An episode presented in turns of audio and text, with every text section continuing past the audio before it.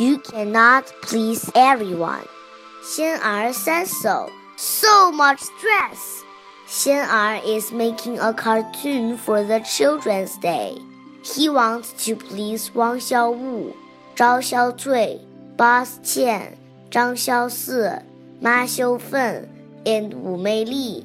He also wants to please Xian Yi, Xian San, Xian Si, and Xian Wu. Furthermore, he wants to please Mama, Shifu, and patriarchs of the past. All of this makes Xian Er collapse. He cannot get up and has no appetite for meals. Every day he gets by with a bit of ice cream.